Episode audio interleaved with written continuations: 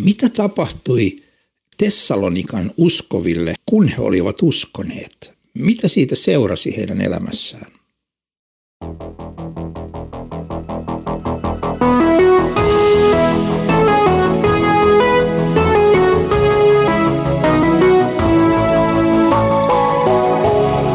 Kirjoitusten pauloissa. Tervetuloa jatkamaan tätä kirjoitusten pauloissa blogia, jossa käsittelemme parhaillaan tessalonikalaiskirjeitä. Kun olemme edellisissä jaksoissa todenneet, miten äh, nämä ensimmäiset Tessalonikassa äh, kristityksi kääntyneet ottivat evankeliumin vastaan ja heistä tuli Herran ja Paavalin seuraajia, niin nyt näemme, että kun tämä tapahtui, niin Paavali kirjoittaa heistä, että teistä on tullut esikuva kaikille Makedonian ja Akaian uskoville. Siis kun he kääntyivät kristityksi tuossa suurkaupungissa, niin he olivat samalla kaikille muille kristityille esikuvina. Ja myös ei-uskoville esikuvina siitä, että nuo ovat noita Kristukseen uskovia, ne ovat kristittyjä, Kristuksen omia.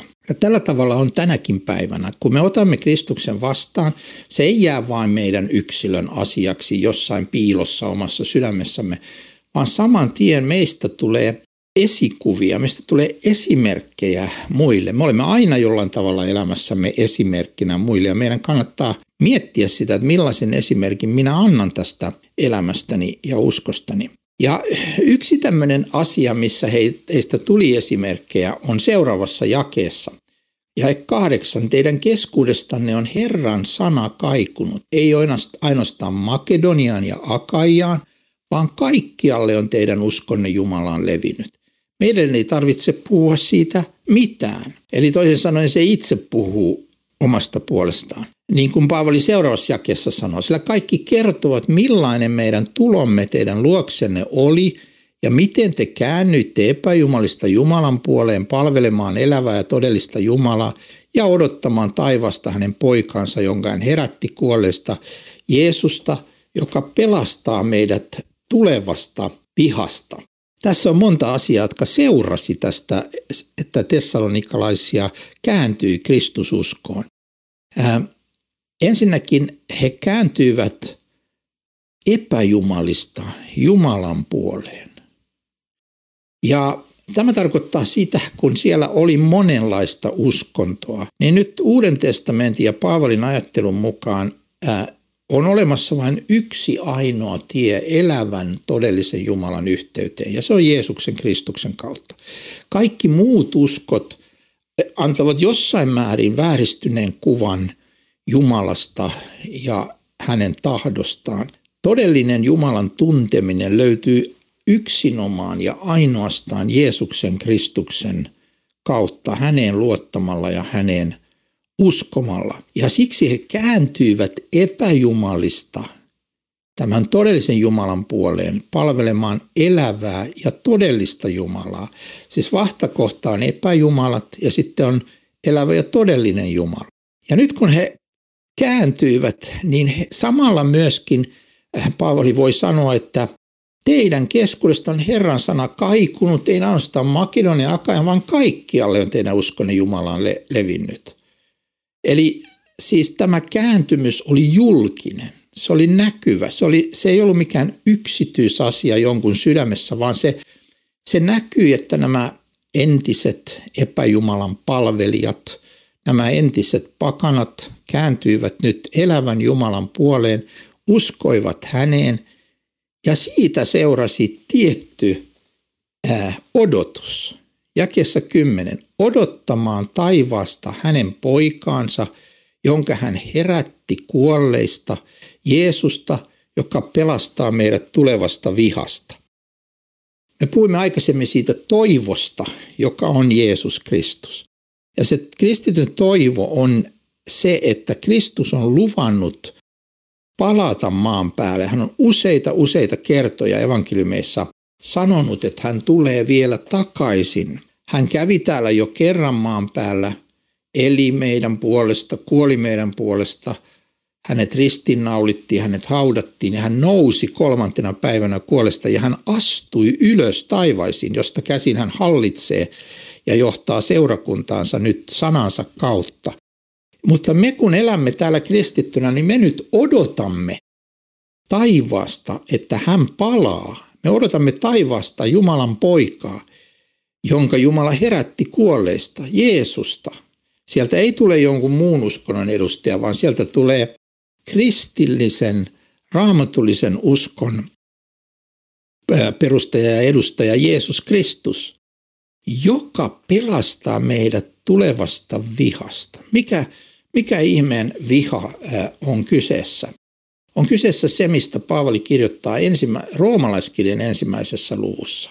Kun hän sanoi, että Jumalan viha ilmestyy taivaasta kaikkia ihmisten vääryyttä ja epäoikeudenmukaisuutta vastaan. Siis Jumala on persoona, joka rakastaa suuresti luomansa maailmaa ja ihmistä, mutta hän ei rakasta vääryyttä, hän ei rakasta pahuutta, hän ei rakasta valheellisuutta ja, ja, ja saastaisuutta, vaan hän on Jumala, joka vihaa kaikkea väärää. Me voimme ajatella noin pinnallisesti, että oletko tosissasi, että Jumala todella vihaa jotakin.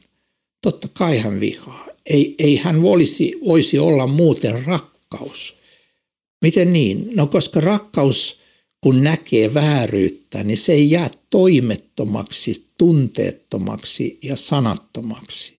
Vaan kun rakkaus näkee vääryyden, niin se, se, se reagoi, se toimii, se, se puuttuu asiaan. Jos, jos, jos rakastava Äh, vanhempi näkee, että toinen lapsista kiusaa ja, ja, ja tekee jotain pahaa toiselle lapselle, niin hän puuttuu siihen. Hän, hän menee väliin ja sanoo, että ei noin saa tehdä. Ja rakkaus aina reagoi näin. Ja myös Jumala, joka näkee kaiken ja joutuu näkemään myös tämän maailman vääryyden, pahuuden.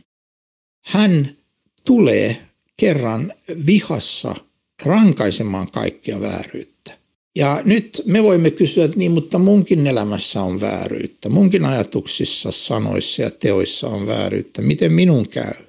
No tässä tekstissä on vastaus, että me odotamme taivasta hänen poikaansa, jonka hän herätti kuolleista Jeesusta, joka pelastaa meidät tulevasta vihasta.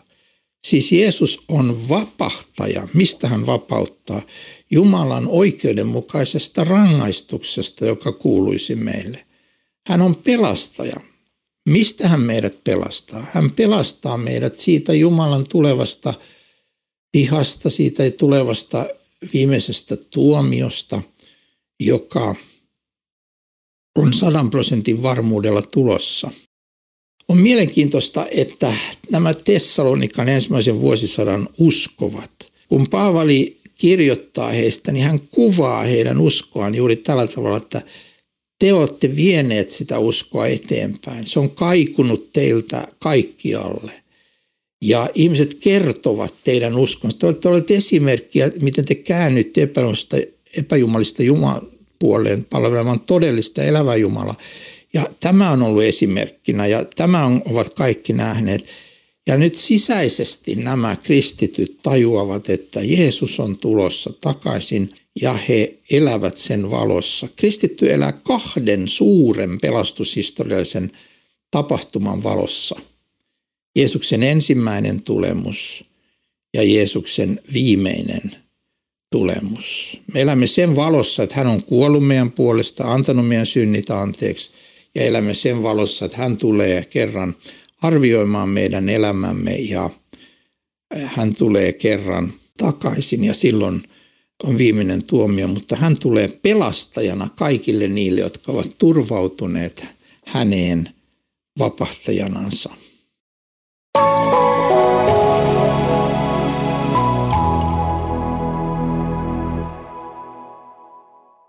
Kun puhumme Jumalan vihasta, se herättää reaktiota tänä päivänä ja joidenkin ihmisten on vaikea äh, ymmärtää, että mistä on kysymys. Äh, kysymys on siitä, että Jumala on täysin vanhuskas, täysin pyhä. Hän on kaikki tietävä, kaikki valtias. Ja se tarkoittaa sitä, että ennen pitkää hänen on puuttuttava pahuuteen ja vääryyteen ja hän tekee sen. Hän tekee sen kerran viimeisellä tuomiolla, joka on täydellisen oikeudenmukainen. Ja siksi on niin tavattoman tärkeää, että kun me odotamme sitä, elämme sen valossa, että joko me kuolemme ja näin astumme Kristuksen eteen arvioitavaksi, tai sitten tulee viimeinen tuomio ja Kristus palaa. Kumpi tulee ennen, sillä ei tämän itse asian kannalta ole olennaista merkitystä. Kumma, kumpakin kautta me päädymme lopulta Jumalan eteen tuomiolle ja silloin me tarvitsemme Jeesusta Kristusta, joka pelastaa meidät. Tämä on äärimmäisen tärkeä ja äärimmäisen lohdullinen totuus, että Jeesus on tulossa pelastajana. Seuraavassa jaksossa saamme kuulla, miten Paavali oli tullut heidän luokseen ja mitä hän oli tuonut mukanaan.